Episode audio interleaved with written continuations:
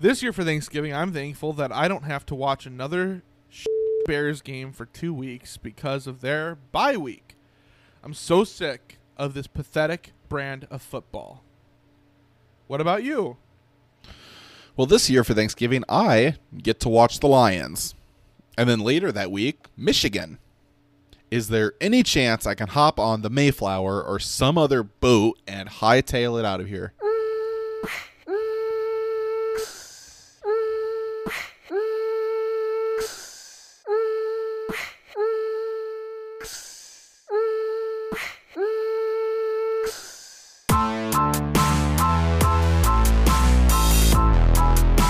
Welcome to Frustration Nation, presented by Shoot Your Shot Sports.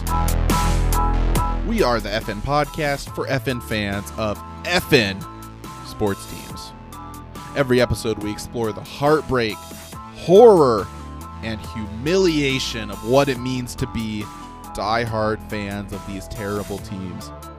I'm your pessimistic host and Detroit fan, the man in the Michigan hat, and I'm here with my miserable co host and Chicago fan, Furious George. Furious, what's going on today?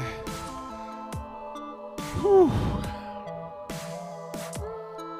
What a uh, what a horrible week of football. Yeah. uh, Notre Dame won. Woo! Yay. Which is good. Honestly, I was a little worried there for a little bit. Boston College was playing a little closer than I like, Mhm. uh, but Notre Dame won. That's important. But And covered. that's right. But Which yeah. di- didn't help my pick. anyway, football was rough this week. Even getting down to our scorecast, like we got screwed over on Oof. some games. Some, yeah. Thanks for nothing, Kyler. Uh, as great as the end of that game was, we just got some bad breaks. yeah. Um, but at least the NBA draft is this week, and the Bulls and the Pistons each have picks within the first ten slots. So Mm. that hopefully should be a nice midweek palate cleanser for us from our hellish football teams.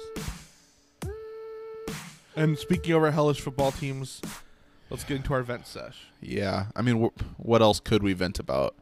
Um, The state of the union. I don't know. uh, there's no Sounds more more interesting to me than watching the NFL at this point. Right, yeah. Um, okay, so I mean, we'll get more into all these topics, I thought you're gonna. I thought you're gonna say, okay, so let's get into the. let's break the down the state. Just rebrand our whole podcast. yeah, that may be an option in the future, but for now, we're contractually obligated to discuss these football right. teams. So Shoot your shot, sports, yeah, shoot your shot. Not a sponsor. Yeah. um. All right, my vent is that Matt Patricia, as of today, still has a job. Womp womp, Bob Quinn, as of today, still has a job. womp womp. Jim Harbaugh, as of today, is still receiving checks from the University of Michigan. And Don Good Brown, as of today, is still employed. Um, Womp womp.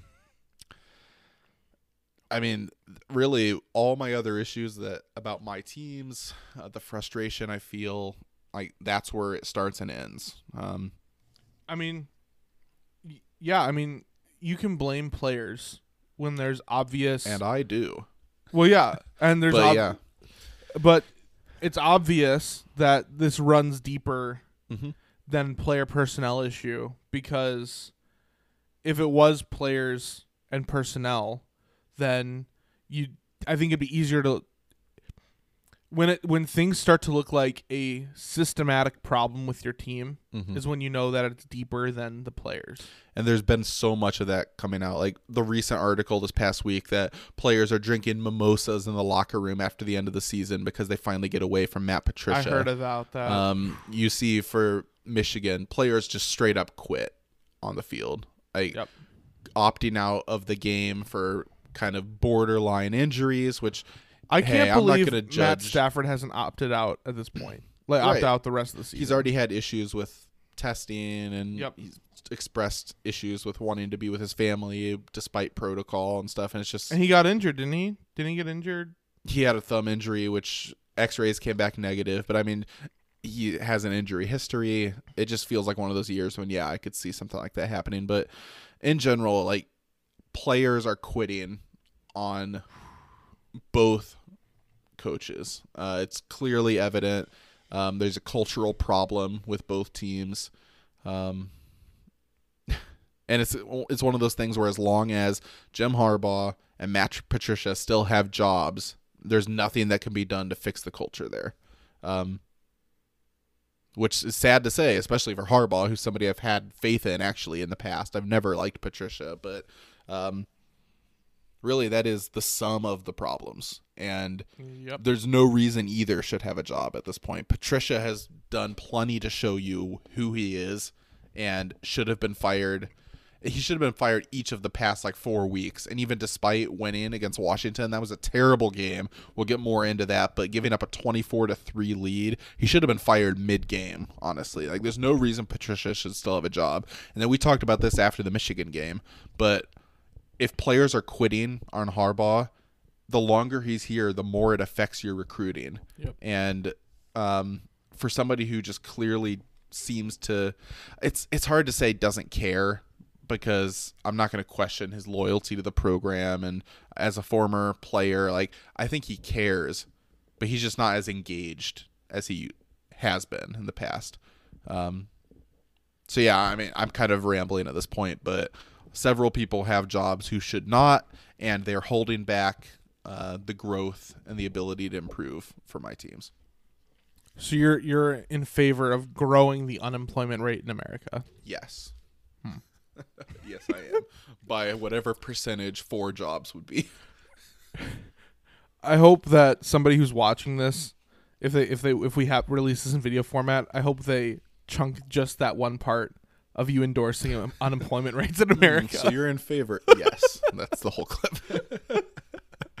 yeah. Uh, my event sesh also relates to jobs, but really, so look, we're recording this on Monday night. I just got done watching, to me, the worst Bears game of the season. Probably one of the worst Bears games I can remember in my life, um, which is a little unfair because most of the really bad ones I just block out and I don't even really remember them. So there Yeah. probably were worse ones, but this one just, it just it just hit different because it was a game where I, I grew up with the Brian Urlacher, Charles Tillman, Mike Brown, uh, Lance Briggs Bears defense, and Devin Hester as the punt returner. I grew accustomed to the Bears special teams and defense winning games for you. Yep. And this game, the defense and special teams was trying everything in their power to win this game for the Bears. And they still sucked ass. just they were just so bad. The Bears had a total of 14 yards of offense in the second half of the game. Averaged 1.4 yards per play, and for the game, they averaged four yards per pass play. Per pass. for passes, for passing, they crap. averaged four yards. That's just almost impossible levels of ineptitude. I know. Like it seems like at some point you would accidentally break off a ten yard play, which would double your yardage. yeah, it's just I uh, yeah. I I tweeted out during the game jokingly like are we certain that the forward pass is still legal in the NFL because every single time the Bears line up to like it doesn't matter what down it is or how many yards they have to go they like to throw the ball like 10 yards directly to the left or the right and then that person has to run for a first down from there. Yep. And we've seen the screen work maybe once every 70 times or whatever for the Bears. It's Yeah. it looks awful and what pissed yeah. me off the most was the bears got the ball. They're six points down. They very well could you know, like they, they were in positive territory. They were at like the 40 the like the 46 of the vikings. Yep. like you have to go 46 yards to get a touchdown. Any like even the jets offense i feel like could do that. I feel like any offense in the NFL with how well the Bears defense played tonight, you could have put any other offensive unit in the NFL paired with that defense and they would have won the game tonight. I agree. And so, uh, first down, it was like a run, a Patterson run, and he got like, he got like three yards or something. Cool. The next two plays, not just one, but the next two plays, each one is one of these screen pla- passes where you throw the ball 10 yards across the field to the left or the right, but it's also two or three yards behind the line of scrimmage. And then you expect a guy to run to pick up that yardage. Make someone miss. and I could under I could, I understood calling that on second down. I didn't like it, but I understood calling it on second down. But then you call it the exact same on the other side of the field for third down. What are you mm-hmm. thinking? And Matt Nagy, Yeah. you know, look, props to him. The dude, you know, people criticized him a lot for his ego, but the dude was humble enough to give up his play calling duties, which is like the only reason he's here, really right. and he gave him up because he's like, look, we need to see if we can do anything different. And uh, we gave him to Bill Lazor, and there were times Bill Lazor's offense looked oh looked decent, like competent, but on the whole, when it mattered most, it was god awful. It was just horrible, and uh, yeah, so Yep. a lot of people have been tweeting out. Uh, I mean, then like, just this game was just so Bears. Like one, your offense looks horrible. The defense looks good. The defense keeping you in the game. The special teams keeping you in the game. Like you're actually scoring points because of these other phases of the game. Um, Bears keeping Dalvin Cook in check, not letting Kirk Cousins really eat them alive too much. Um, I mean, the Bears allowed 19 points in the modern NFL. You can't be upset with that. And The Vikings only had like three or four positive drives. You basically Yeah. shut them down the rest of the game. Yeah. and this game was just so Bears because despite again a good defensive performance, a good special teams performance, you the offense was so bad. Yeah, and you as a result Kirk you allow Kirk Cousins to come to your home field, get his first win against the Bears as a member of the Vikings. Matt Nagy's first loss against the Vikings as a Bears coach. Mm-hmm. Um, Matt Nagy's first loss to an NFC North non-Packers team in his time as the Bears coach. Which is crazy. Uh, yeah. Kirk Cousins' first Monday Night Football win in his career. Um, so many things that are like historically bad for you, and then to boot, like the nail in the coffin was Nick Foles getting carted off the field due to what appears to be a leg or hip injury, from what we're hearing. Yeah, that did not look good. If he's carted off the field, I don't have a lot of confidence that he can return. And to be honest, the way he was playing tonight, I don't know that you really want him to return. And honestly, the, the worst part as a Bears fan is I don't even know if there are, any answers. I I think at this point, Yep. like blowing it up is going to answer questions just as much as it would if tr- you trying to like. You would spend just as much time blowing everything up and starting over as you would trying to figure out what is the most what is the biggest issue with this Bears offense. And it's clear that in this case that not only is it the is it the players, it's also the coaches, the mm-hmm. front office, every level that contributes to the Bears offense has a big problem. And that is other than Allen Robinson. Allen Robinson is the one shining light and guess what? Because you chose not to extend him this year because the Bears suck and cannot get him a competent quarterback to throw to him. Guess who's not going to be on the Bears next year? Yeah, that's So yeah.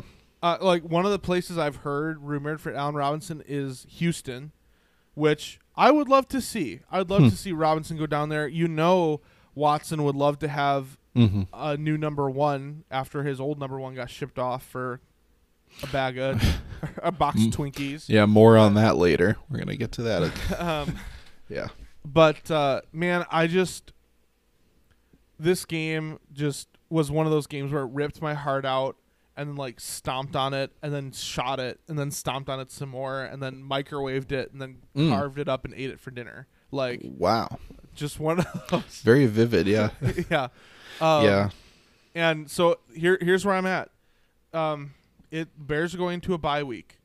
uh, and then we go and play the Packers at Lambeau Field. I, I don't think it's gonna happen, but I think the Bears need to just. I think heads need to roll now. I think you need like start cleaning house. Maybe you don't fire everybody. Maybe start by firing the GM Ryan Pace. He's not gonna have any more important calls to really make this year. Right. So fire him. Send a message in that way. Um, I don't know. You need look. you- You're you're actually in a decent position if you were to fire the coaching staff because you'd probably fire everyone, keep Chuck Pagano, and he coached. He was a head coach before. Like you wouldn't be totally incompetent in terms of head coaching I honestly So- think he's going to be gone after this year. to another team anyway. To another team anyway. He's going to get head coaching offers. Maybe. So maybe give him a chance for the Bears. I At- like at- Pagano. It'd be interesting. at this point at this point i i also tweeted out another thing i said are, anyone else want to see if 97 year old virginia mccaskey can call an offense because yes. yes, I do. I really want to see that. uh but Where man, are the leather helmets? Should run some kind of like triple option or something. That'd be awesome. yeah probably a bunch of racial slurs from her and- All the nicknames for the plays are just super insensitive. yeah. I just this game this game was just Yeah. rough and I, I think heads need to roll and I can't call it my source because I don't have an inside source, but this guy I follow on Twitter who does have an inside source into the NFL front offices. Um he has tweeted out today that there has been tension in Halas Hall this week. Um and because things offensively tonight did looked the same as they have this whole like, past three weeks, that George McCaskey is going. He he said I wouldn't want to run into George McCaskey next week. Yeah. Um. He also tweeted that he doubts that there would be anything that they would do mid-season, but that it's a real possibility for after the season's over.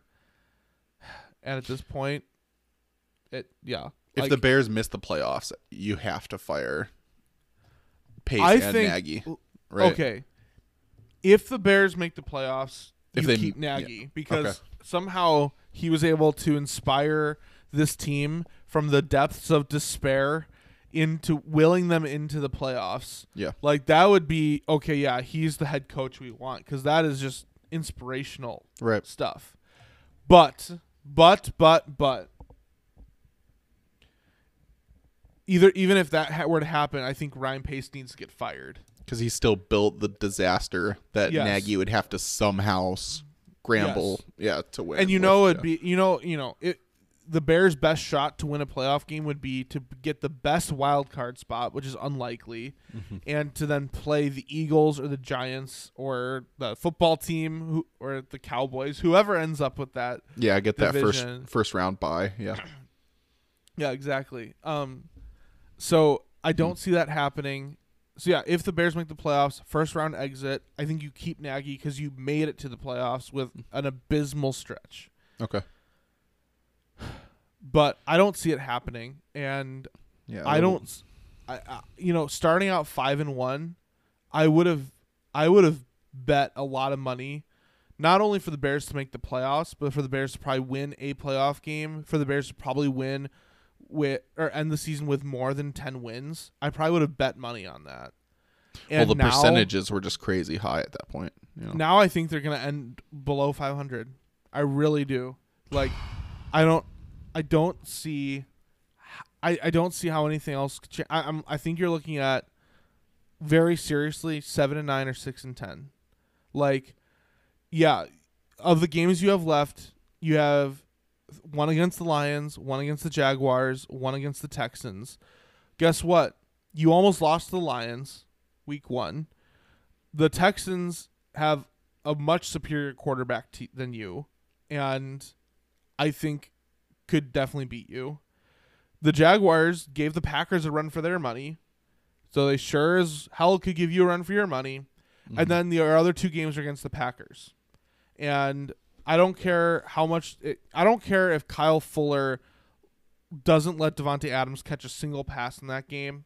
I don't have any. I don't have enough confidence in the Bears' offense to be able to score against what people like to call the vaunted Packers defense. which is a bad defense, but it's bad against the run. And if the Bears Yeah, can't the take Bears advantage no of that, game. then yeah. And so anyway, I'm going really long on this, but I think and, Yeah. and really this segue our first main topic is the Bears game. And really there's not much more that needs to be said about this because Mhm. it was atrocious, abysmal on every level for the offense. The defense played great, the special teams were great, but at this point, what benefits your team most? And it might hurt to hear this Bears fans, but is hanging on to your studs the best move for this team? Like, and I'm not saying that I think it is one way or the other. I haven't decided that yet, really. But just a question I'm asking myself. Are you talking is- like Mack and yeah, Hicks? is Khalil Mack, Akiem Hicks, Eddie Jackson, Hmm. uh, Allen Robinson, if you were able to like sign and trade him or something like Fuller? yeah, I don't know how much. I feel really- like he's a piece. Fuller's very- around, but Fuller's disrespected a lot. Like he's yeah, very under the radar, so I don't know how much you. Get I feel like him. you're not going to get what he's worth. Yeah. So, but Yeah. anyway, like those are big names. That's like the cornerstones of your defense I just mentioned, Right. and you're one good offensive player. Is it that crazy to really trade them and, and see what you can get? I, Hmm. I don't know. If I'm the Bears, I'm considering it at this point. Like, if I'm the Bears, I'm. I've said this, and I, I half jokingly, half seriously. I don't care how much of the future you have to mortgage, you get Lawrence. like I have said, I don't care if you have to trade the next 20 first round draft picks. get Trevor Lawrence. Well, if you're talking about trading those huge names on defense, then something like that becomes. If you end the season with six wins, let's just Yep. say, I think you end up with more than that. But say worst case, you go six and ten, and you're willing to move people like that. Maybe you could get into the top three. I don't know. Yeah. Sorry, but I'm gonna start like stress eating now, but No, like you said, that our main topic first up was the Bears, with that being the most recent game. Um, so yeah, you you hit a lot of good stuff. I, it's tough because a couple things I think of is like this season, the quick start. You saw them have a quick, a good start, going five and one despite the offense, and what that did is it bought you some time to figure out the offense, but that window is shrinking, and now it feels like you're you ran out of time. And you ran out of time now with your two best quarter the the two quarterbacks who started this year both being hurt. Um and so it feels like you've kind of lost the time that you bought yourself with that hot start. Um and then you You're- talk about uh, another window the window for your defense like the past few years your defense provided you with a window to be a real contender and it was just wasted by not ever being able to find answers on offense. And I think Gase has to answer to that. Like how how do you not make a big free agent move or an impactful draft pick or not use the one you did get with Kmet? Like there's things like that where it's inexcusable and it should cost you your job to waste a defense like this, especially if this could potentially be the last year of having Somebody- this core. Somebody tweeted out too, and we're like, Ryan Pace has acquired quarterbacks the following ways: he signed Mike Glennon, he drafted Mitch Trubisky high, and he traded for Nick Foles. None of them have worked out. Mm. You really want him to pick another quarterback? Yeah. Um, just especially if you're not going to be in the mix for field or for Lawrence and possibly not for Fields, then you really need to be able to. That's a huge pick if you're going to be taking a quarterback because then you're in that mid level where there's going to be at least one guy in that range who is a a franchise quarterback. yep. But you have to be able to identify him and yeah, if if based on his track record, I wouldn't have a ton of faith in Gase to make that pick. Pace. Or pace, yeah. Gase. Oop, Freudian Um, slip. Nah, for real. um, yeah. It- yeah, wanna- that's Here's a gut check, Bears fans. At one point this season, after the Packers bye week, Packers came out of their bye week and got blown out by the Tampa Bay Buccaneers. mhm. The Bears were five and one and in first place The Packers were four and one. You are now one half game above both the Lions and the Vikings. And you're staring at a very real possibility that you could go from first in the NFC to last in or in the NFC North Right. to last in the NFC North. Hmm. That is another reason you should be you should your job is fireable. Like Yeah. you cannot allow that to happen. Well, enough about the Bears. Yeah. Again, I'm gonna keep stress eating through this. Also, I'm just Oh, I don't blame- objectively hungry, so I don't blame you. Yeah, it's uh even not being a Bears fan, it's hard to not relate to the frustration and just yeah, the the futility of the past few years kind of all culminating now. It's yeah. 2018 was so promising. Yeah. Trubisky looked like he could really. Like, he wasn't amazing, but he looked like he could be the quarterback of the future. Mhm. You had one of the best, the most interesting creative offenses in the league Yep. and in Bears history. Nagy was seen as one of the best offensive Nagy was the coach of the year, Yep. and Then- Pace was the executive of the year. And then 2019, it was easy to kind of look at that as maybe that's just a down season. And then 2020 is the bounce back year where you you get the real Bears again. Um, Yep. But now it looks like 2018 was the anomaly and not 2019. So Yep. Yeah, yep. Um, I'm convinced more and more that the reason the Bears were good in 2018 was because of the acquisition of Khalil Mack. yeah, Think about that charge he gave the Bears in that Mhm. first game against the Packers. They lost that game, but everyone thought the Bears were a joke, and Khalil Mack comes out and knocks Rodgers out of the game. Mhm. Then uh, uh, intercepts DeShone Kizer and takes it back for an inter- uh, a, a touchdown. And I think that carried over that whole season. yeah. Like he's still been good the past couple years, and he's still one of the better defensive players in football right now. But 2018 Khalil Mack was like one of the best single season a defensive player's had that I can remember. Like, he was Yeah. historically good. Unfortunately for him, Aaron Donald had like 23 sacks that year or something crazy. Yeah, was- yeah.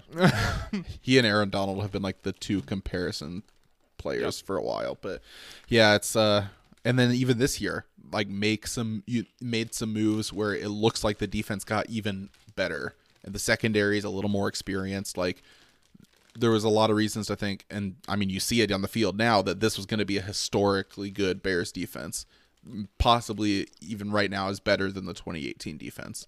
That's Um, another thing, by the way. Yeah. You signed Robert Quinn to big money. Mhm. He has one sack on the season. yeah, that's yeah. It looked like a big move when it was made, and it's just been. I mean, part of that is maybe he's. I, I haven't looked much at his plays, or I haven't seen any film or anything that breaks it down. Maybe it's just because there's so many other good players. It's just you can only the stats can only go so far, but it does seem like he's not making a huge impact. And you can, you can go all you want and say, "Oh well," you have to excuse some signings here or there, especially was perceived in general as a good one. But Mhm. Pace had too many of those, so he's Yeah. done. I need to stop talking about this. Let's move on to the Lions.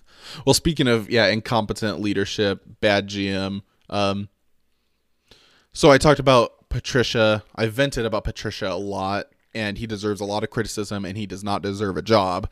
But I, Bob Quinn, Bears hire Patricia. oh man, it's not that bad.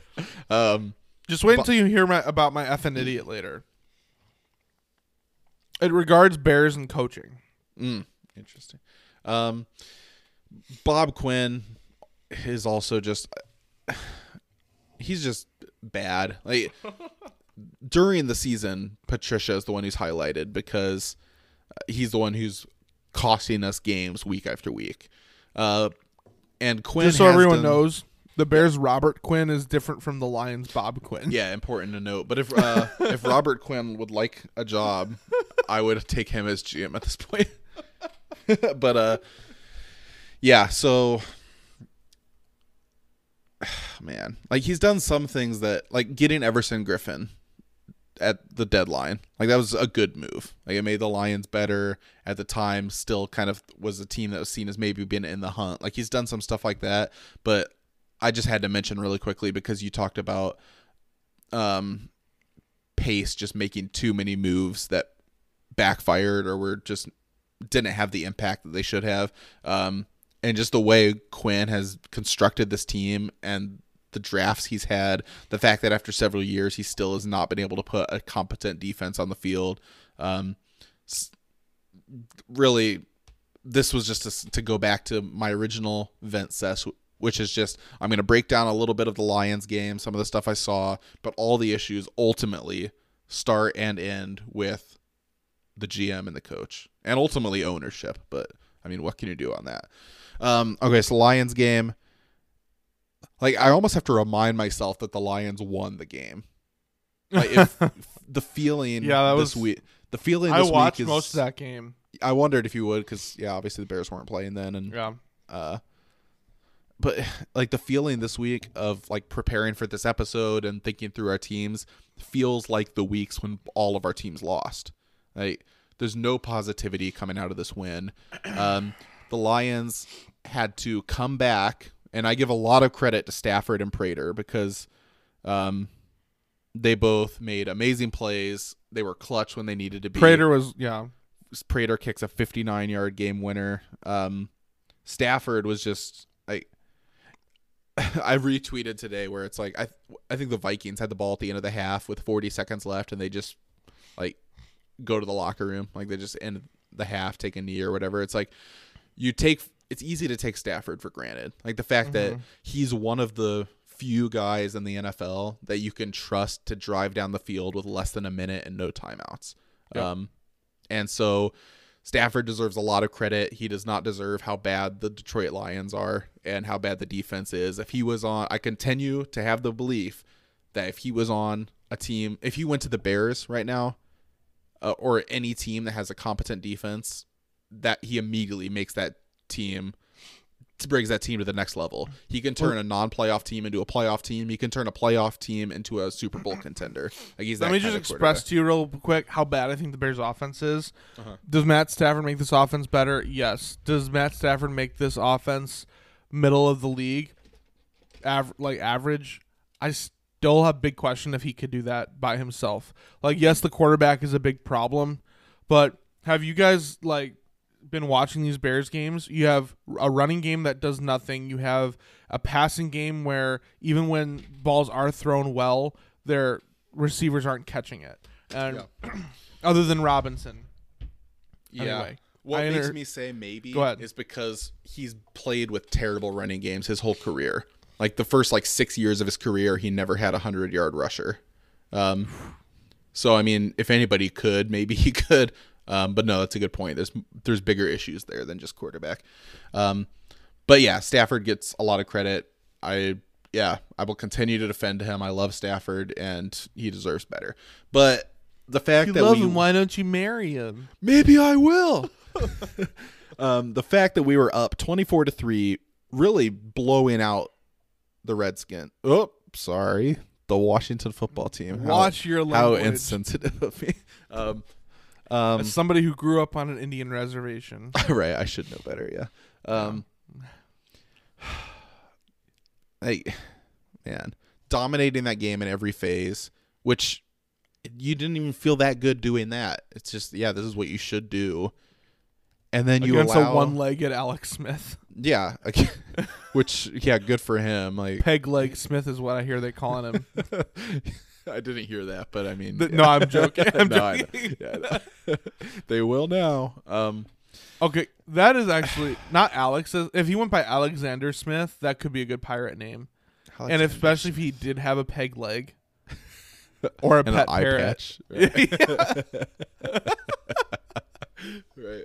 I could see it. Sorry, um, I shouldn't be laughing the fact that he almost died from a leg infection, but that was that was kind of crazy. Them talking like I knew some of the basics, but then like during the game, them saying like he went to a military hospital that specializes in like amputees and yeah, yeah. like war injuries, and the Secretary of Defense had to sign off on him as a civilian being able to go there, and I like the only football player to ever have that severe of an injury. It, it is like it's crazy. I wish him the best moving forward. Like it's a good story, and I, uh, you got to support the guy. You know, it's just uh, he should not have been able to lead a comeback against against you. Like no offense, but he's just not he's not a high enough level quarterback to excuse that happening. Being up 24 to th- No, and being up 24 to 3 with a few minutes left in the third quarter, that game should have been over. You allowed them to come all the way back and tie the game. Um, I couldn't believe it didn't go to overtime. yeah, it felt like a game that goes to overtime. The Washington football team wins the toss and just goes down the field and wins because the Lions defense wasn't going to be able to stop them. So Maybe um, that Secretary of Defense should take over for Matt Patricia.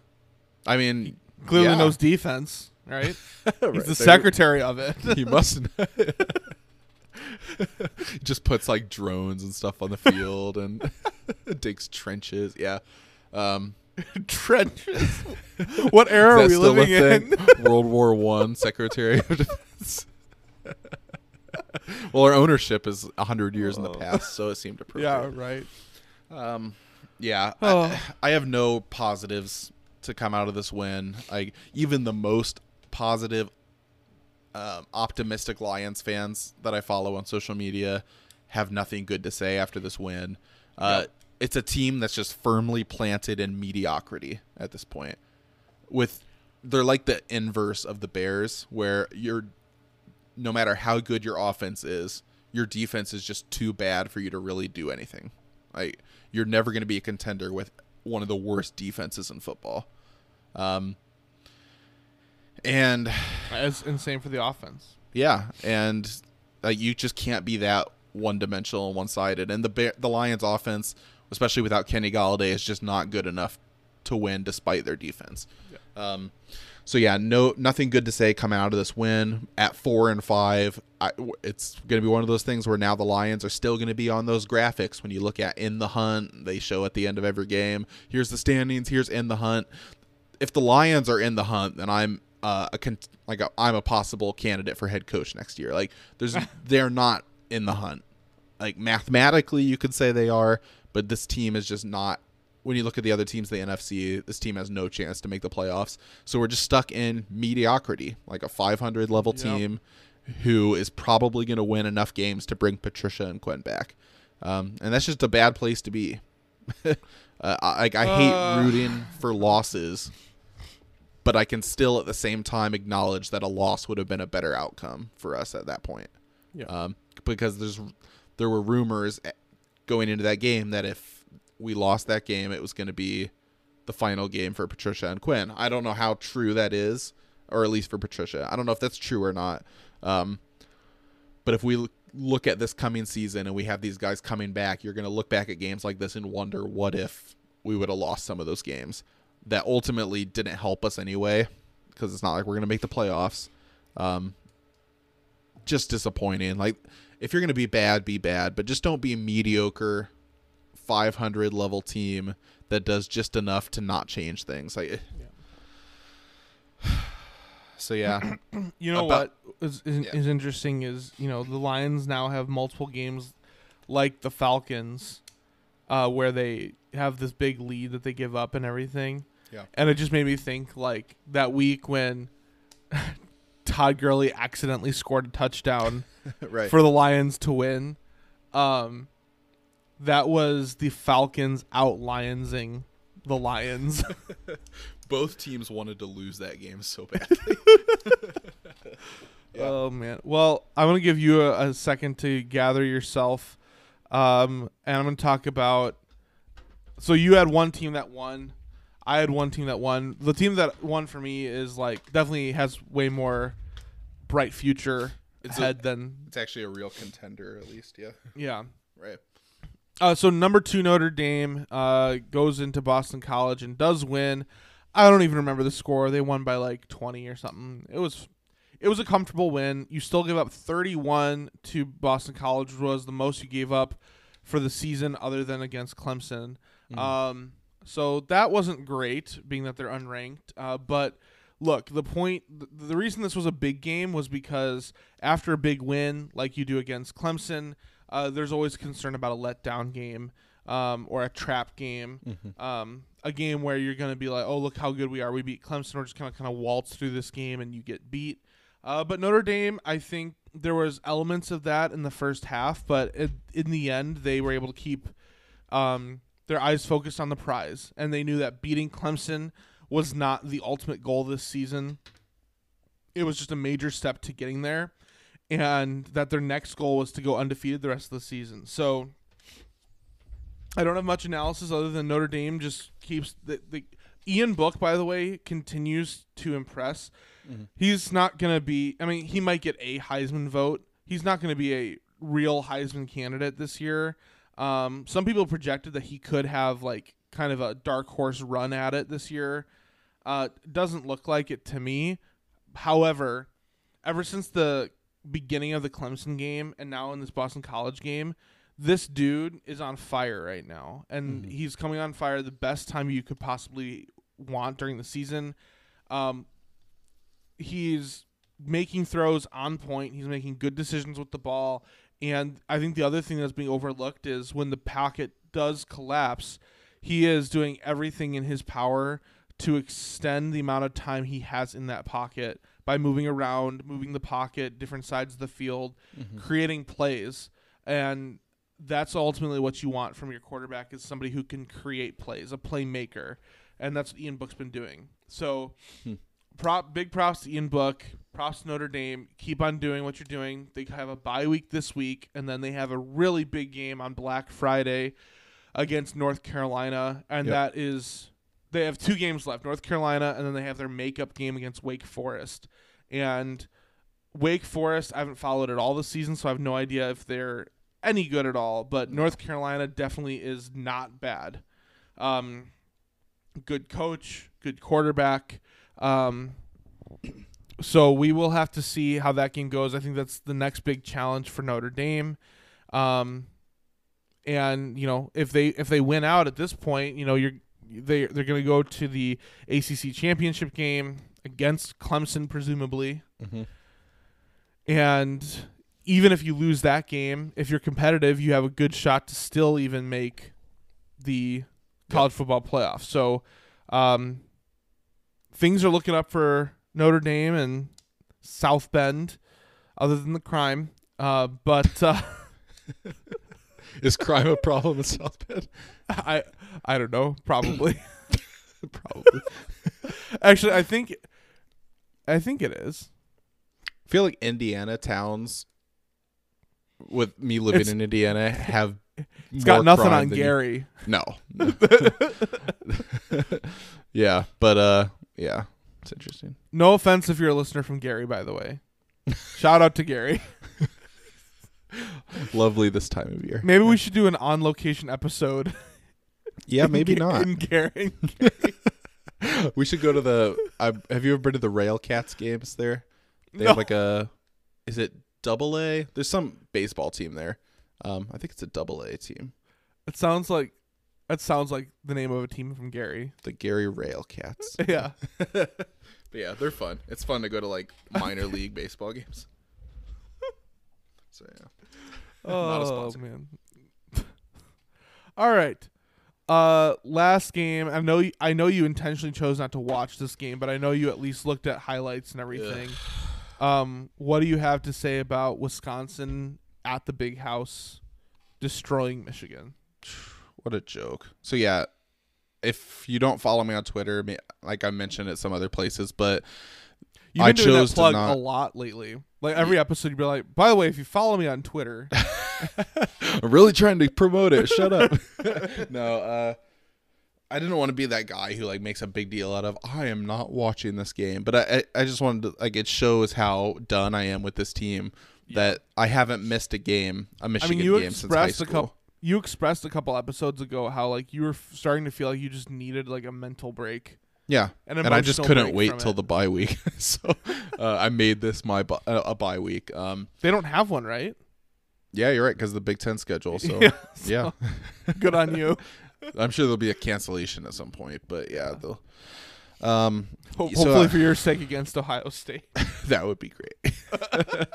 I so I just I couldn't do it this week. Um, coming off two rough games, uh, going into a game I knew that Michigan was going to lose, um, and they lost it in historic fashion. Uh, the worst margin of victory Michigan has ever lost to Wisconsin by all time. Um, Yeah. I think it's the worst margin of victory Michigan's lost by at home, and I, I'm not even gonna make up the stat because I can't remember. But like breaking records for how bad this loss was, and uh, I did not watch a minute of it. I saw some of the highlights afterwards. Um, saw a lot of like Twitter commentary and read some articles after. Basically, the biggest takeaway I saw from people who did suffer through this game is that based on the body language, the effort of players, um, the roster we put out there, and players who who didn't play, it is very clear at this point that Jim Harbaugh has lost the locker room and Don Brown has lost the locker room. Um, Yep. That's very apparent, even from an outsider's perspective, like like mine, and a newer college football fan's perspective. It's uh, Yeah. very evident. and I don't want to be that boomer who makes a, too big of a deal out of tradition and "Oh, you can tell like we just we have guys who aren't proud to wear the logo but like You So don't honor the maize and blue. so I don't want to read too much into things like that, but it is kind of telling. They do that whole thing where they run out under the banner, jump and touch the banner, and you watch the players come out of the tunnel and just kind of slightly jog, like power walk onto the field, jump up and just slightly touch it, the the, the banner. And when the team is good and when they're confident, like they sprint out of the tunnel, jump and like tomahawk slam, touch the banner. Like everybody's all hyped up, and the body language before the game even started was just clearly players are unengaged and don't care. Um, Those dim-witted Apple Johns, you should rescind your scholarships. right, like that's why I want to be careful, like reading too much into uh, something that doesn't even happen. It's not even a play on the field, but it does say something. Uh, Yeah. When you're a coach who's trying to build a culture, and then Harbaugh comes out after the game and says, "We got to find those players who are willing to to play and fight like hell for Michigan." I'm like, "Oh, that's something you can say if you're a first year head coach." Like you come in, you've got this whole team in front of you that you didn't put together, and now I've got to try to find who those players are. You Yeah, built this team. You've been recruiting since 2015, Jim. All these players are players you picked, and you recruited, and you signed. Like this is your team. You can't come out and say we need to find players. If you haven't been finding players, what have you been doing? You know, this you goes did back to something- players. This goes back to something you mentioned. This was like a re- this is a long time ago on Frustration Nation. I don't even remember which episode. It was definitely one we recorded in the summer before we knew if football was even going to happen. But I remember you talked about your frustration with Michigan and how they are seemingly successful in recruiting five-star recruits or highly rated recruits, but then they don't perform. And Shea Patterson, I know, was your example with mm-hmm. that and maybe you're starting to see that with Harbaugh. Maybe the name was enough that you're able to get, you know, and the fact that he brought Michigan back into competitiveness for a time was what you needed to bring recruits back to Michigan. But now there's no. Once they get to Michigan, there's nothing to develop them. There's to no help them development. in There's no their skill. improvement, and it, it it's almost seemingly like you're bringing these guys in who have high stars in front of their name but aren't a fit. And since you don't, you haven't even built any kind of culture, there's no way to evaluate how well they're going to fit with your culture. Like you had these developmental teams like Wisconsin, Northwestern, Michigan State under D'Antonio, like people who do this really well. They find the right players to fit their culture and what they want to do. But Michigan has no idea what they want to do. Um, Michigan has a strong history and a strong brand, but they don't have a culture, like a culture specifically relating to Da this head coach. Bears. Yeah, exactly. It's the Like, same story. You can't build your team culture, your locker room culture on a history. Like that's great for trying to bring in a coach, or it's great for your donors. Like it's great for it works, brand it- deals. It, works for specific. Like last year was the Bears' 100th year of Mm-hmm. existence. Like it works for specific things like that. Like Yeah. Mich- like all right, boys, it's been 150 years of Michigan football. Like you know, let's you know whatever. I think it could work for w- like one every 50 years or whatever, Mhm. but that can't be always what you're going back to. and that's not going to carry you to the next level. Like you need to come in Oh, and yeah. establish a unique culture and a unique like, ability of your current coaches and your current players. You can't just coast by on the Michigan brand. Um, and in six years, Harbaugh hasn't done anything aside from recruiting at a higher level, and like he has definitely improved the program based on how it was when he came in, but he hasn't done anything to take it to the next level or show that he has the ability to create a unique culture. Um, so yeah, Do, do you want to know from an outsider's perspective how bad Michigan is? not really, but go ahead. Michigan is. This is gonna sound like a Jeff Foxworthy joke. Michigan is so bad. How or no, it's a, J- that's Jay Leno. Jay Leno, right? right, right. Michigan is so bad How bad are that to me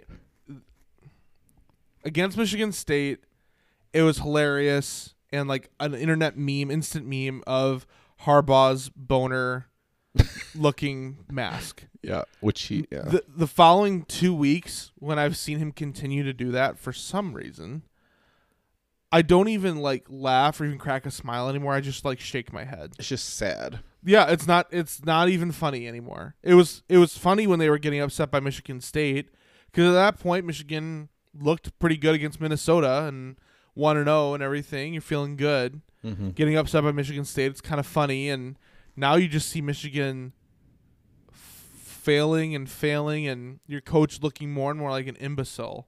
Mm-hmm. And uh, he just looks lost, honestly. Um, and you kind of I don't kind of understand how John hasn't given him a call and say, "Hey, hey, brother, can you you should take the mask and wear it differently." Yeah, John has no issues wearing a mask like a normal adult. like, Yeah. yeah, Jim Harbaugh's trying to find like next he's gonna try to find out is there some way I can fit my hat under this mask too? I Like, honestly just couldn't believe that he kept doing it. Like Yeah. the first week against Michigan State, I was like, okay, he's just trying something new. Clearly not working out this game. But he Like, thought it was great. Yeah. Did he? Did he say that? well, no, but he clearly thought it worked because he did Oh, it the yeah, next week. yeah. He's like, yeah, that was good. Has, has nobody on the press asked him about that? I don't know because there's this one. I, I think it was during the Michigan. No, it was the next. It was against Indiana. There was a time I think coming out of halftime where he didn't have the mask on. He just had like the sleeve pulled. oh up. yeah, I think I saw that. And then he lowers that, and he somebody hands him the headset, and the headset already has the mask Yeah, I it. saw that. I'm I like, so you created this contraption, this mask headset combo that you think is perfect. Like you intentionally It's like a new have it look like superhero. that. Yeah, it's Yeah. just uh, oh, it's just a joke. Michigan's a laughing stock at this point. I didn't think it could get this bad. Definitely not this fast. But with the talent level on the team, I didn't think it was possible to drop this far. Um, Yep. And maybe it's spoiled, but yeah, And- one and three did not seem possible for Michigan, and, And here we are. It's evident that unless somehow they're able to pull a miracle and beat Ohio State, Yeah. it's evident that this coaching staff is gone. Yeah. And maybe you do have legitimate talent on your team, and maybe a shakeup in the coaching staff is what you need to make that talent, you know, perform. So you know, you you definitely be down on it this year, but you you could see a big response from Michigan, assuming they get a new coach next year. Um, also, something I, I'm just reminding you of this because you had mentioned you wanted to talk about just like how this game hurt recruiting for Michigan. Um, yeah, Yeah. So, well, one more note on what you just said. Yeah, maybe some other coach can come in and do well with his recruits, but that's actually what Harbaugh did. He came in and his first couple years at Michigan were his best years by far. He had like an 8 uh 83 something percent winning win percentage, which is like historically Wow. good. Um he I think he was like 20 something and 4 his first few years. And then after that game where the whole JT was short, fourth down, Ohio State converted and then won that game. Since then, he's like 20 and 19 or something. Like he's just Huh. around 500. Um, interesting. and what's crazy is he's gotten worse with his own recruits. Like he comes in to a situation where Michigan had been historically bad. The coaches before him had not recruited well, and he's able to take those recruits and build a really solid team. And it, it's just maybe that's just something he can't do. Like he never had to do it with San Francisco. Maybe he Yeah. just wasn't at some other place long enough to show that. But it almost seems like he just isn't a good recruiter. Um, So maybe that's the problem. I don't know. It's interesting. Well, and at San Francisco, I mean, what was the strength of that Niners team? It was their defense, and that's not Harbaugh's specialty. And Mhm. Vic Fangio, formerly the Bears DC, was the Niners DC, yeah. and like so, a lot of the credit of that team, those teams go to the defense as opposed to. Mm-hmm. So Harbaugh lucked into a good situation, is what I'm saying. Yeah, that's yeah. I mean, he his resume, you can't deny he has a solid resume, but stuff like this makes you question how much of that was really him. So, and then the other note on recruiting, like you said, is the fact that Michigan had, I believe, 20 recruits came to Michigan at this game, which schools do all the time. Like big night game. Let's, let's bring all the recruits in, show them how cool the stadium looks at night, Yeah, show the them a big prime time game. Yeah. Yeah. if you come to Michigan, you can experience this, and then you just get dog walked by Wisconsin. Uh, not a great look. and now with social media and everything, rec- all the recruits you're ever going to be reaching out to, even if they weren't there, see this. Uh, they like see how bad things are. styled by Wisconsin. Yeah, that that was that might. Yeah, yeah. just uh, no offense to our dog listeners. Yeah. it, it's not like the NFL where if you're really bad, let's tank for a draft pick and we'll be better Right. next year. If you're really bad in college, that hurts Whoops. you next year Yep. because you have players decommit or players who were on the fence go the other direction. Like a bad year for Michigan and Harbaugh makes you worse next year. Well, on the flip side, for Notre Dame, one of the uh, guys I like to follow on Twitter, um, he was saying on his podcast that he he has like people that he's friends with or close with that's like close to like I guess recruiting and specifically for athletics at Notre Dame. And after beating Clemson, like immediately the next that following Monday, they were already seeing an uptick in recruitment possibilities Yep. because you look like a solid team and you beat number one in the country. Mm-hmm. Oh, it makes a huge difference. Yeah. So anyway, that's all I'll say there because we've been going for forever. Um, Yeah. I Well, have, have- tons of thoughts, obviously, but Before we get to the NBA draft, which is like the one positive other than Notre Dame, I have another negative to talk about real quick. And uh, this is switching sports entirely to my beloved baseball team, Chicago Cubs. Um, Buster Olney of ESPN. Uh, he wrote an article which I did not read because I did not have the time, but I read. but the- it sounds great. Yeah. I read I, I read the uh, analytics from people on Twitter about it. Um, Mm. Basically, in this article, he mentioned that the there's a lot of news and rumors swirling about the Cubs already this offseason and that the Cubs have basically declared to the league that they're willing to trade any of their players, including Kris Bryant and Javi Baez, Mhm. um, both of which are were players going into the season eligible for ex- big extensions from the Cubs, both of which had major down seasons. Um, so, as a Cubs fan, it's just it I, it's understandable, and really, the Cubs are doing the right thing by getting rid of them while they can, while they still might have as much value as they might possibly do, so you can get the best players you can. And there's also nobody I'd rather want to flip a team than Theo Epstein, and this Mhm. is his last year under contract as the Cubs president of baseball operations. Mhm. So there's nobody I'd rather want to have to do this task. Um, but it's just sad, you know. Uh.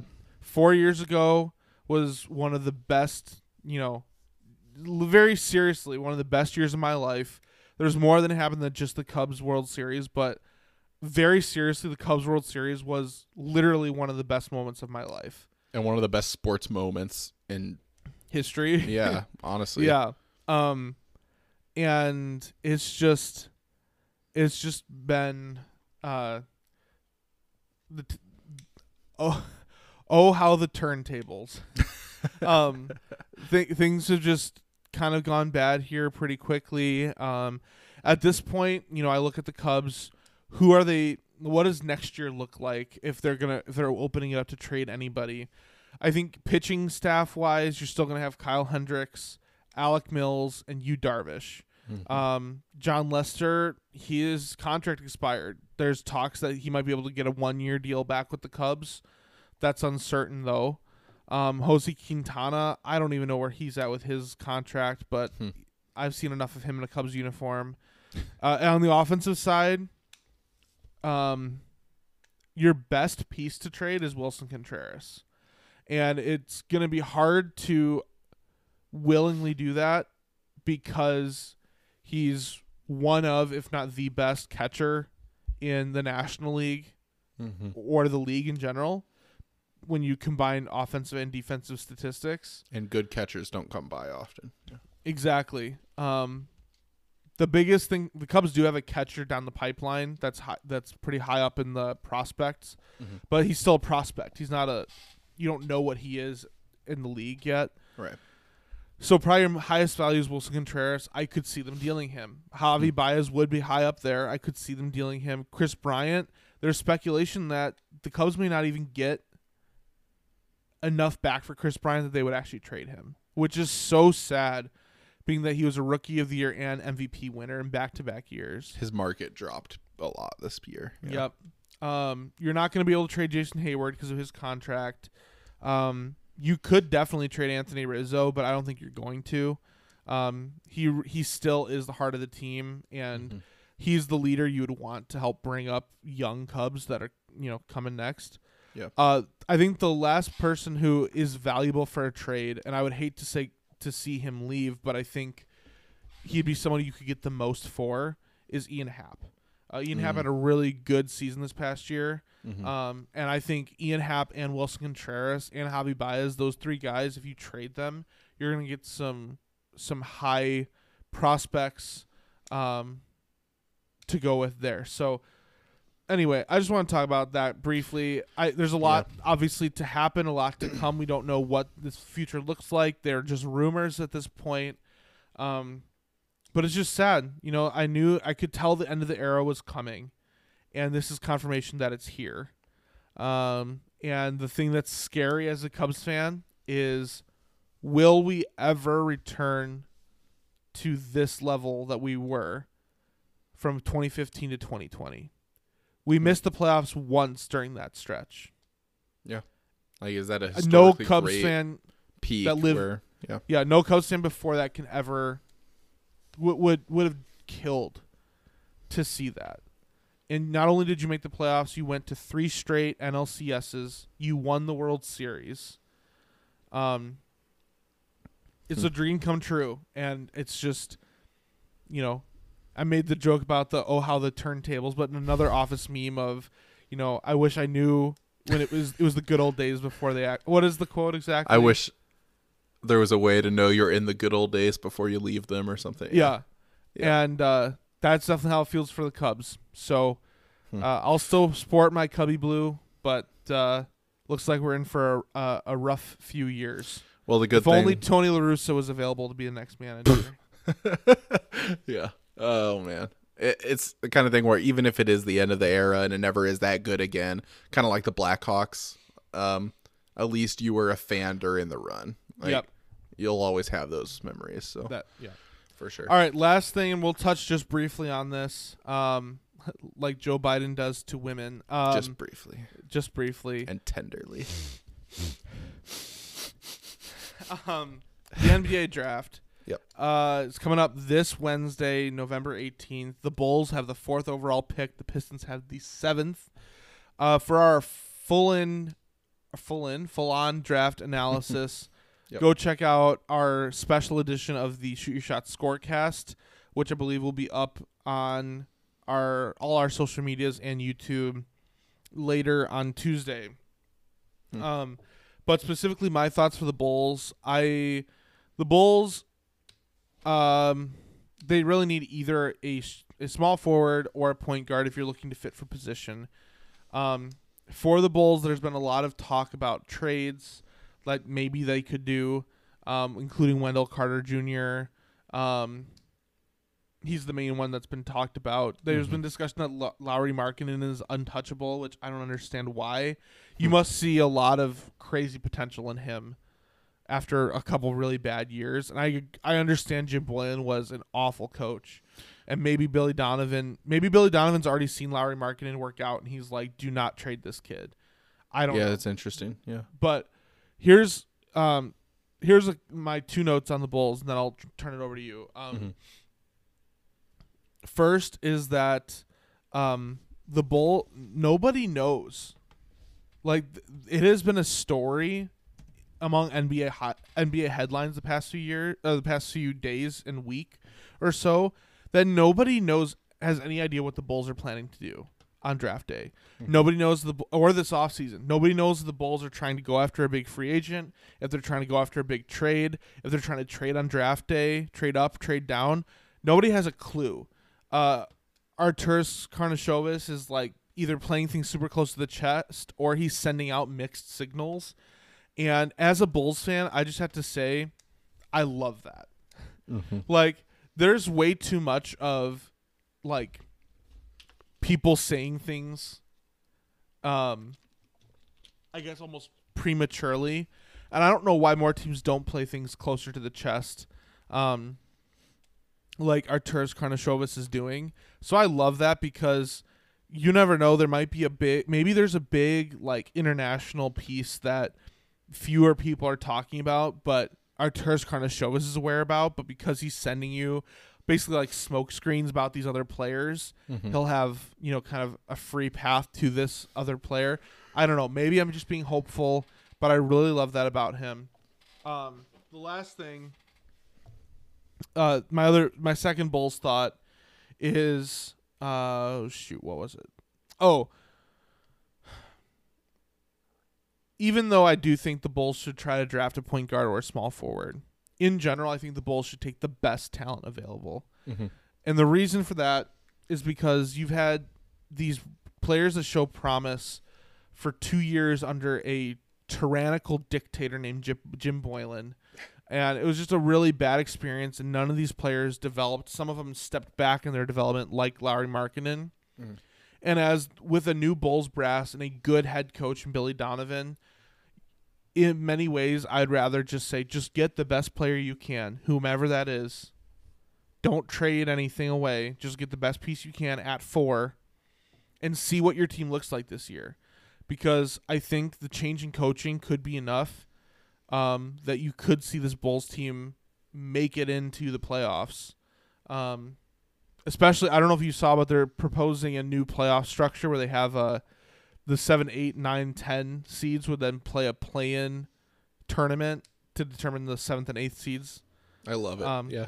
Yeah. So interesting, yeah. especially if they go to ten teams for the postseason, Mhm. the Bulls have a great shot to make it. So Yep.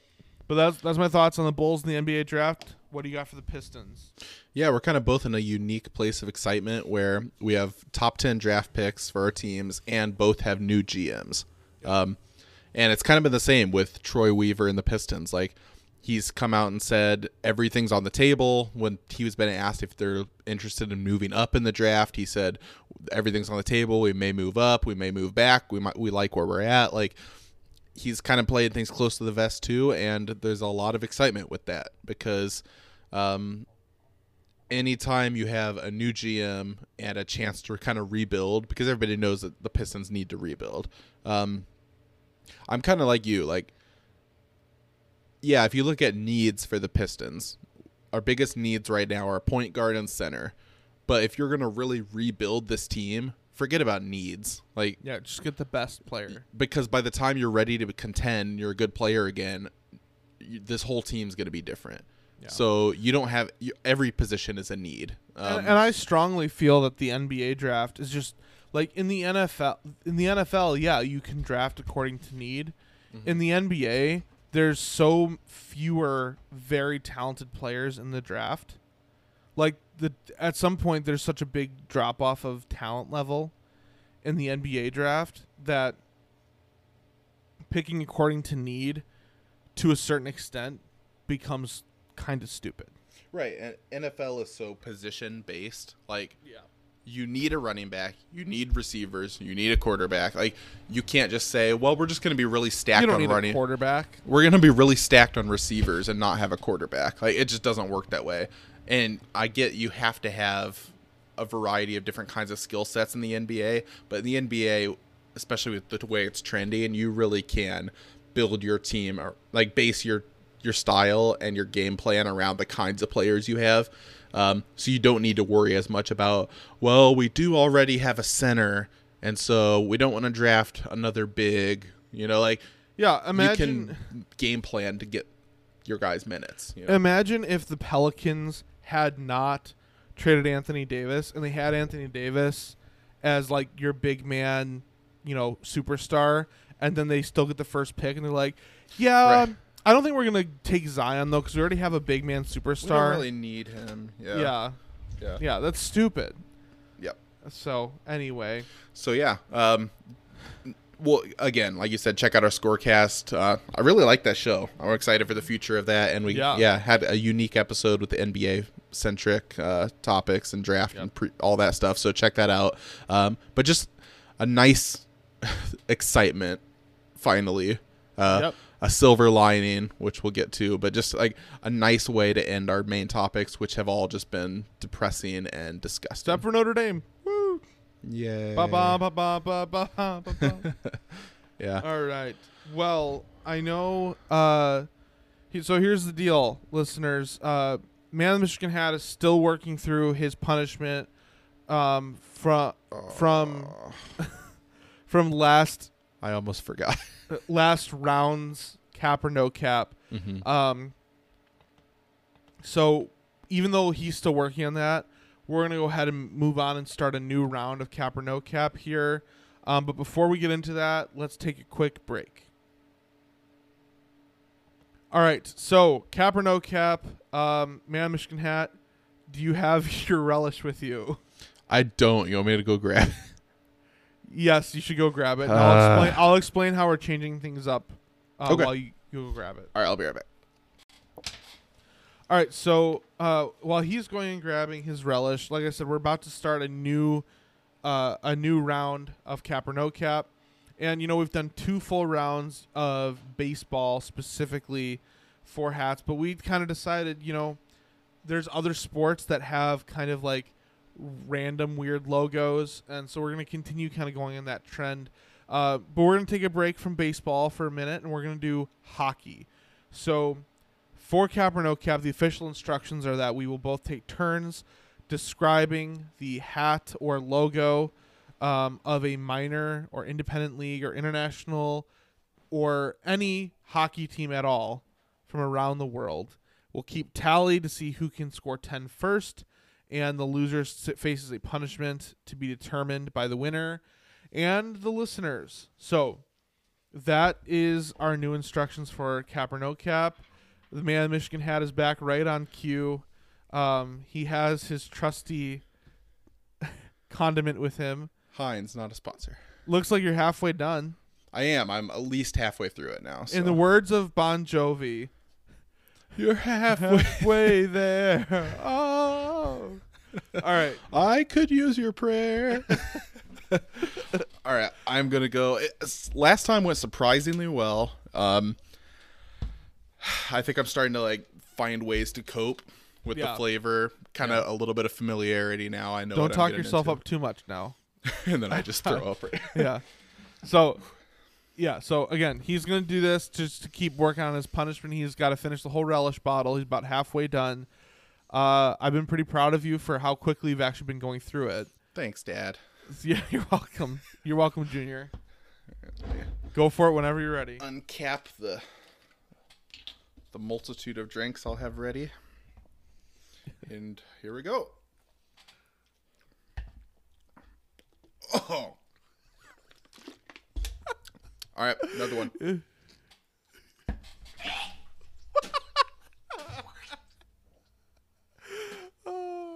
That was too much. did you I got a little overconfident.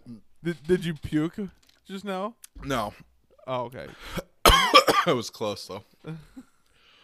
Okay, so that first one went down Yeah, you did well really in the well. first one. I felt Yeah, I was feeling good. that's what she Um, said. and uh, kind of like uh, my sports teams, I got a little overconfident. Uh, kind of lost sight of the game plan and uh, stopped doing what was working. And so yeah, um, Because you put a Ooh. you tried to squeeze a whole bunch in there, didn't you? Mm, yes, I did. yeah. So, uh, yeah. But overall, it's getting better. Um, we This made a little more still- progress there. It's still entertaining for me. It just never gets old. yeah. oh man. All right. Well, let's get into our new round of cap or no cap. I already explained the rules to listeners, so um, Do you explain how there's a possibility I may lose this one before I even finish the punishment for my last loss? I did not bring that up. Are we going to 10 again? Yeah. Okay. Uh, but I, yeah, I just explained that we're doing hockey now. So, All right. uh, would you like to go first? Or would you like me to go first? You want to flip a coin or you want me to pick? Sure, flip a coin. All right. You want heads or tails? I will take tails. And it is heads. um, so you're gonna defer to the second half. I want to guess first so you can describe your. All right. Let me take a sip of my water. Oh, I'm Let me take a sip of my relish. oh, nice. Hiding the hiding the screen again. Yeah. All right. It's a good picture. Thank you. If you're just listening, yeah, it's a picture of Kyle and his daughter. Yeah. We bought her a discount Wonder Woman costume after. Halloween. Oh, was that the Halloween? Yeah. yeah. There you it was go. like it was like three bucks. That's a good way to do it. Normally fifteen. So Nice. There you go. that's called bargain shopping. Definite definite dad move. Yeah. it was actually my wife's idea, but yeah. No, All right. a good idea. So I'm going to be describing to you a hockey logo, and this logo is a circle, and the circle has like a yellow beigeish color background and like a desert kind of background, and you know it's a desert because there's various cacti and one of those cow head skulls that you Mm. see in like westerns and stuff. You know what I'm talking about? Classic. Yep. Um, standing in front of this backdrop is a green iguana, and it has a mini hockey helmet on and is using its tail to either block a puck or shoot a puck. It's a little unclear based on where the puck is positioned on its tail, Mm. but yeah. So, man, in Michigan hat, am I capping or not capping? It sounds really cool. Um, and when I hear things like this, a lot of times I try to think regionally. Like, would this be a farm team for Phoenix or like you know, um, or I guess now it's just Arizona, right? The, uh, I think it's the Arizona Coyotes. coyotes. Yeah. Um, Coyotes. coyotes. where are you from? All Lots of places. um, huh. Really good visual. But I just like regionally there's not that many teams that would be in desert areas. And so it's not that I know Arizona's farm team that well or anything, but just I'm going to take my chances that there's not that many teams that would have this logo and say cap. You're correct. I made that up. You know, it's interesting because I can see that logic, but at the same time, that's to me where like a lot of the farm teams would end up. True, Like more yeah. in those towns where there's Right. not a professional hockey team. And it doesn't necessarily have to be in a similar climate to have that logo, you know. Yeah, like it could So, yeah. be, and like also you th- you thought of the Coyotes. I mean, the Vegas Golden Knights play in Right, that's like true. Vegas is a desert basically. I always kind of forget they're a team now. San Jose is, you know, Yeah. down. Like, there's teams that fit that description, but you did a good job sniffing it out. Thanks. Dallas Stars. Yeah, true. so maybe my logic wasn't great, but I just got lucky. Whatever it is, though, I'll take the one nothing lead and see if I can extend that lead. Okay, so what I'm describing to you is also a logo, which so we've with cap no cap in the past we did like it could either be a logo or a cap. So with this, is it either like a logo or a sweater? Like we described the whole sweater. I. This is a good question. This is just the Um, logo, but I just thought of that. Yeah, I. I feel like this. Or we can just do logos, maybe. Yeah, I think just logos is going to be what this hockey inter- iteration of cap or no cap is going to be. Gotcha. So just do logos. cool. Well, this is just a logo. Um, Maybe if we do, maybe if we do like football in the future, you could do with a helmet or the logo. That'd be- yeah. I don't know. to kind of get back to the cap thing, but Yeah, yeah, no, this is good because yeah, hockey they don't have like helmet. they have a or black helmet or a With white clear a- visor, cap or no cap, and a white chin strap. Yep. Okay, so my logo it starts with like yours a circle, a yellow circle. Um, oh, yellow. Oh, so Yeah, so this is like a brighter, not like a tan circle or anything. It's just yellow, and then in front of that yellow circle, um, which I it kind of seems like it's supposed to be the moon. Um, you have what looks like a gremlin from the Gremlin movie. It has like the bat ears, um, with like the spines that stick out and the web behind it. So it's like it looks like a bat's wing for its ears. And it has yellow eyes with red pupils, and it's this gray, grayish purplish gremlin. Um, sharp teeth, mouth is open, snarling, uh, and it has two claws up on top of the team name, and then underneath that is the name of the team.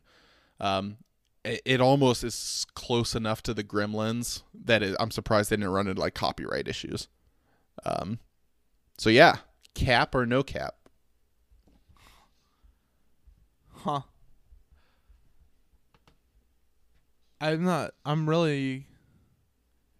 I think I have a leaning, but it's also kind of up in the air too. It's like Hmm. not a very strong leaning. Okay. Um. hmm. I'm thinking. So I was thinking. I was thinking cap for a long time, and the more you described the gremlin, the more it seemed like no cap to me. Mm-hmm. And so my leaning at the end of this was no cap. But I don't. hmm. It it definitely seems, seems like something you can make up. Mm-hmm. Um, but I could see you describing it uh, something real this way too. Uh, I'm just gonna go with my instinct and go with no cap. Ah, that is correct. Oh, Yes. So here I'm going to put the picture on here. Should we do like a screen share or anything, or Uh, if you'd Uh, well, rather do it- that than on the you dock. can look? No, I just posted it right there. Okay. Wow. So Ooh. yeah, we'll post this later. I was just like, if we were doing live, maybe we'd do a screen share instead. Their but team name is Beast. their team name is Of- Beast of New Haven, Just Beast. Not Beasts. not the Beasts or Beasts. It's Beast of New Haven. So that's stupid. they were an ice hockey team in the AHL from 97 to 98 and 98 to 99. So just for two years in New Haven, Connecticut. That's so stupid. Beast of New Haven. Beast. Sounds like the uh, in the NHL hits Beast. They should make an AHL hits. Oh, that'd be sweet. Oh yeah, man. Did one you to say one what then. team they fed into? Uh, usually AHL teams feed into It was just for two years. Oh, affiliated with the Carolina Hurricanes and the Florida Panthers. So for two years they were They affiliates two- of two different teams. That's funny. Yeah. well, with the crappy name like that, I'm not surprised. oh man. Well, um, let's get into our we're fi- very final segment. We're gonna cut one of them because of time. Mhm. Um, so check in for our sports acronyms next week. got some good but our final segment is you f an idiot. So every week we select an absolute moron from the past few weeks in sports or otherwise and shout about them. Here we go. So I'm going to start first because I'm really curious to hear what you think about this. I'm changing from what I originally wrote in our notes. Okay. oh, interesting.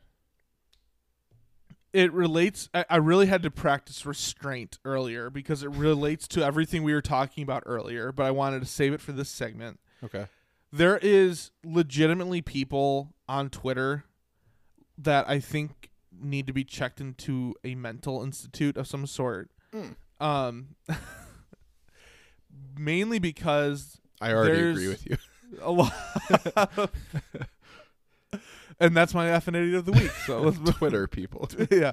No, so there's a lot of Bears fans that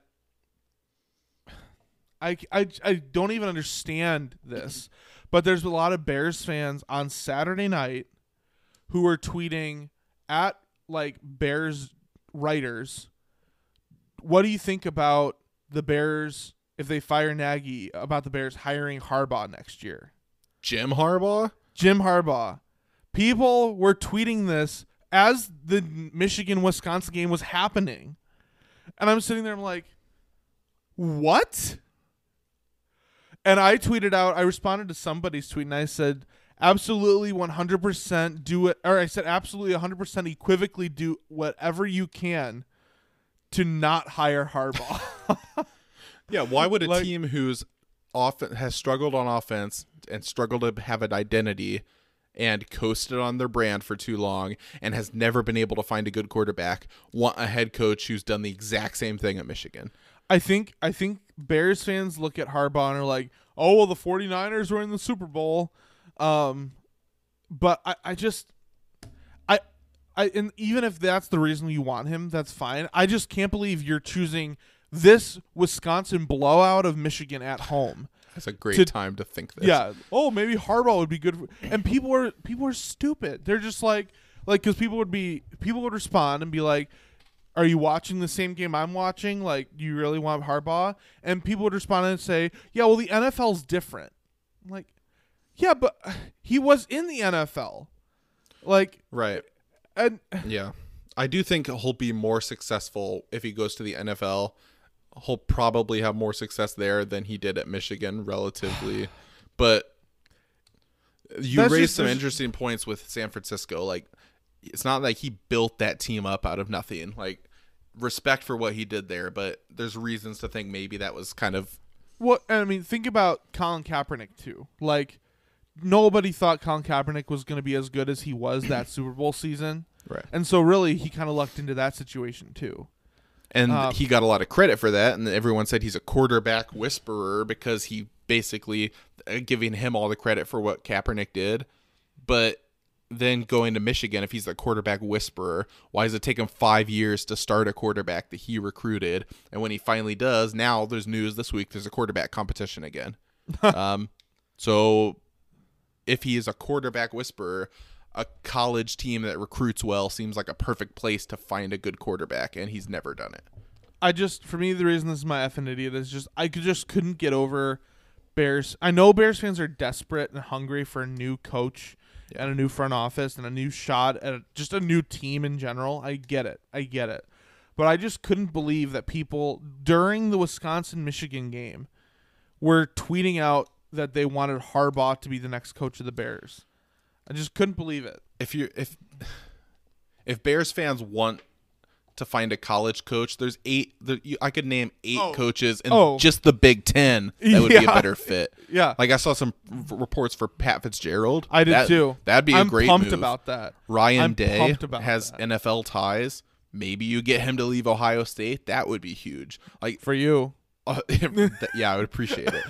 There's there's basically almost any other coach in the Big Ten, um, who I would give a shot over Harbaugh. Yep. So no, No, I I'm totally on board with you, and yeah, I think I the the Pat Fitzgerald thing that was a rumor that came out that, um, yeah, it's interesting. and I would love this by the way because two years ago when the Packers were looking for a coach, they reached out to Pat Fitzgerald and he declined, and the report recently came out that Pat Fitzgerald basically would say no to an NFL job unless it was with the Bears, and as a Bears fan, and like I'm like I'm low key like when I cheer for Big Ten, I like to see Northwestern do well. I like to see Wisconsin do well. Like I like to watch those two teams. Yeah, Illinois Mhm. because they're local to me. Right. Um.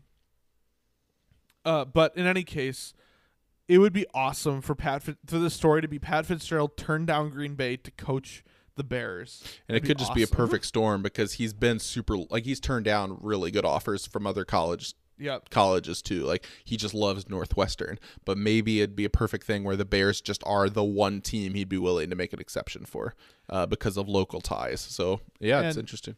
And Pat Fitzgerald is clearly a good coach.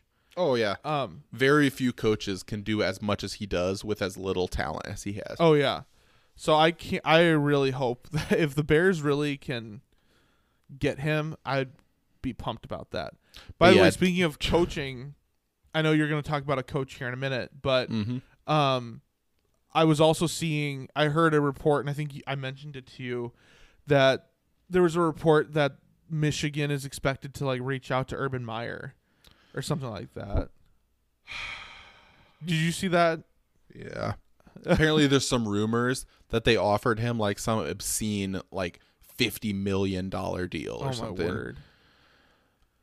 Part of me gets it because You want to win. you, I, I, mean, I desperately want to win. I get it. Yeah. and I don't want to be that elitist guy who says, "Oh, we win the right way at Michigan." Like, there's a lot of stuff I'm willing. To That's why we hired AJ Hinch as our manager. right, exactly. I had no Yeah. problem with AJ Hinch, Yeah. uh, so I'm I don't want to come off as like a holier than thou, but man, Urban Meyer is a scumbag, dude. Like, nobody, people don't talk about that 2008 Florida team enough. That was like one of the most toxic in football environments in college history. Did they win that year? I think they won the national championship that year over Ohio Okay. State. Um, Okay. But you had Aaron Hernandez on that team. Um, I've heard of him. yeah, right. Multiple players who committed uh, committed crimes. You had Tim Tebow. Tim Tebow. Yeah, it's just ironic that he was the face of that team, and he's like the most. Uh, yeah, um, yeah. I- It it just obviously issues there. Then he leaves with the heart condition, and then he's cured magically the next year. He goes to Ohio State, Yep. has culture issues there, domestic violence issues, um, things that were kind of covered up and not handled as they should have been.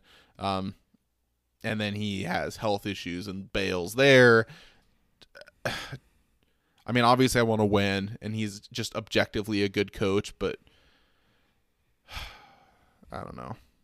I don't think I could do it, but it, it's interesting. I don't think it'll happen, but yeah, it's um, I I wasn't aware of this, but my brother-in-law Mm-hmm. made me aware that after uh, Charlie Weis got fired from Notre Dame, Notre Dame pursued Urban Meyer, and he chose Florida over Mm. Notre Dame, which is interesting. So Notre Dame's basically their second choice is Brian Kelly. So, it's like a big what if. Yeah, it's Yeah. interesting. Um, all right. Well, tell me about the other coach that would frustrate you. Or that so yeah, frustrates this is a former coach for good reason, Bill O'Brien. Um, man. it's not like he angers me personally, but it, it was just a reminder to everyone again this week when you see DeAndre Hopkins leaping over three defenders to make a hail mary game Play of winning the year. catch. Yeah, Yeah. play of the year up to this point. Yeah. Just a reminder that Bill O'Brien traded this guy for half a box of donuts and a washed up running back. Um, Whoa, he got donuts with that deal. right, it makes it sound better, right? No, I think it was a, it was a second round pick and David Johnson. Yeah. Um, okay, so firstly, the fact that he didn't get a first rounder for Hopkins is like one of the all time worst trades. Do you think when he when he sent that email that said I would like to trade DeAndre Hopkins for a second round pick and David Johnson, do you think at the end of his email he said or maybe at the end of all his emails do you think it says I'm BOB and I approve this message? right. Like I feel like I've got the magic it's one of those emails you send or like offers that hits your desk if you're other GMs where you check the date and just make sure is it did I miss that it's April Fools or something like right. Okay, so these are other wide receivers that were traded away that got a first round pick in return. Percy Harvin, Roy Williams, Joey Galloway, Peerless Price, Keyshawn Johnson. Didn't Stefon Diggs just get traded this season and get number one when he went to or- Buffalo. Well, like or- these are all like low level guys. Like all these big name guys definitely got first round picks. Amari Cooper did. Amari Br- Cooper, yeah. Brandin Cooks did twice when he was traded, both times. OBJ did. Like uh, all the big name players, it's just a given that you're going to return a first round But pick. DeAndre Hopkins even before this year with Arizona was already up there with a lot of those players. He was already considered one of the best three receivers in the league with Yeah. Houston. Um, so the fact that they got basically nothing for him was is uh, just an all time terrible move. But then this one's talked about less. But the fact that he traded away basically their whole future to go and get um, to get tackle uh, Laremy Tunsil. They, Oh, he yeah. gives Miami two first round picks and a second round pick. Oh, Um, word. And then Tunsil that in 2019 he leads all offensive tackles and penalties and just has been kind of underwhelming. Like he's been solid, but the fact that you basically think he's going to be the cornerstone anchor of your team for the future, like you trade you trade Hopkins away, who is what made your offense special, him and Watson. You trade away half of that equation for basically nothing, and then you trade away your whole future to get an offensive lineman. Um, so then, as GM and head coach, he gets fired and now has screwed over whoever the next guy is in Houston um, because they don't have any first round draft picks now this year or next year. So, um, yeah, just kind of it, everybody knows how bad he was and how stupid he was and how he. Another example, only getting a third round pick for Jadeveon Clowney. Um, who was a number one overall pick and obviously has been disappointing at times, but definitely worth more than a third round pick. Um, so everybody knew that he kind of screwed that team over and was not a good GM or coach, um, but just it was brought to the forefront again by seeing how good Hopkins was this past weekend. Um, Yeah. Oh, people are idiots. Yes, they especially are. Especially Bill O'Brien. His crater chin. All right. Well, let's uh let's let me plug in my laptop. Hold on. Oh. Hooray! Let's uh l- The laptop uh, fading screen is our signal that this show must come to an end. So let's uh, let's get into our silver lining. So, man, Michigan hat, do you have anything uplifting or positive, or are you just a human black hole void of any emotion? Yeah, just the the only positive we had to share in our main news topics. Once again, the NBA draft. It's just exciting with a new GM. There's hope that comes with that. A high, high draft, draft pick. picks, Yeah. yeah. Um. So I'll be watching. I don't know if I'll watch the whole coverage or whatever, but normally the NBA draft is kind of something I just check and see the picks later. But this will be something I kind of track live. Um, and uh, yeah, just kind of a new level of excitement around the Pistons, which there hasn't been for several years. Yep. So yeah, I'm my, my that's my silver lining too. I'm right there with you. I'm just gonna piggyback on that one because uh, normally I'm a pretty positive guy, but I cannot think of any positive spin for the Bears or the Cubs or the the Blackhawks. Notre Dame's been a silver lining. Yeah.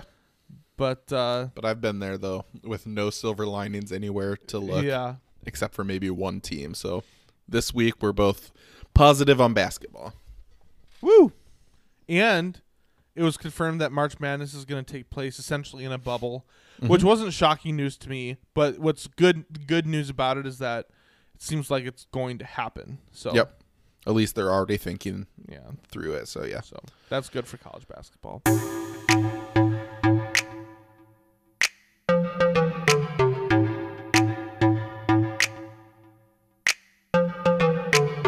Well, that's what we're frustrated about today. What about you? Share your frustrations with us or about us at Real FM Podcast on social media or Frustration Nation at shootyourshotsports.com. You can follow me at Furious George 94. You can follow Man Michigan Hat at Michigan Hat on Twitter. Voice your frustrations, leave us a review. If you're frustrated that this episode is over because you want to hear more, be sure to look for new episodes every Tuesday and Thursday everywhere you can get podcasts and be sure to subscribe.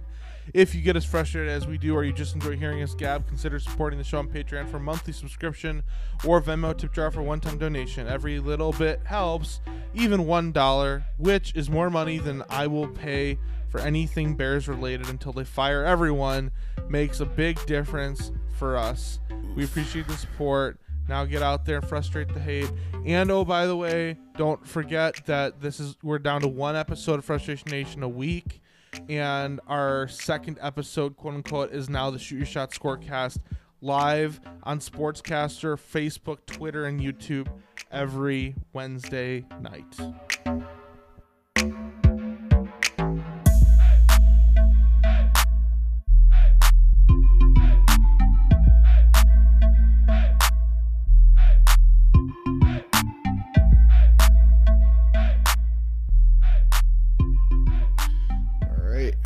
I'm looking forward to sports. Uh, to, to sports to score. I just had like a, a brain shut down there for a second. Sco- Scorecast. to sports, yeah, to scorecast this week. Um, yeah, Yeah. try to get back on the right track. Yeah, last week was rough. yeah, just a rough week for everyone. Some bad beats and bad breaks, and yeah, we'll get back on track though. Make our money back so. for the listeners. That's right. Because we won't be wrong. Never.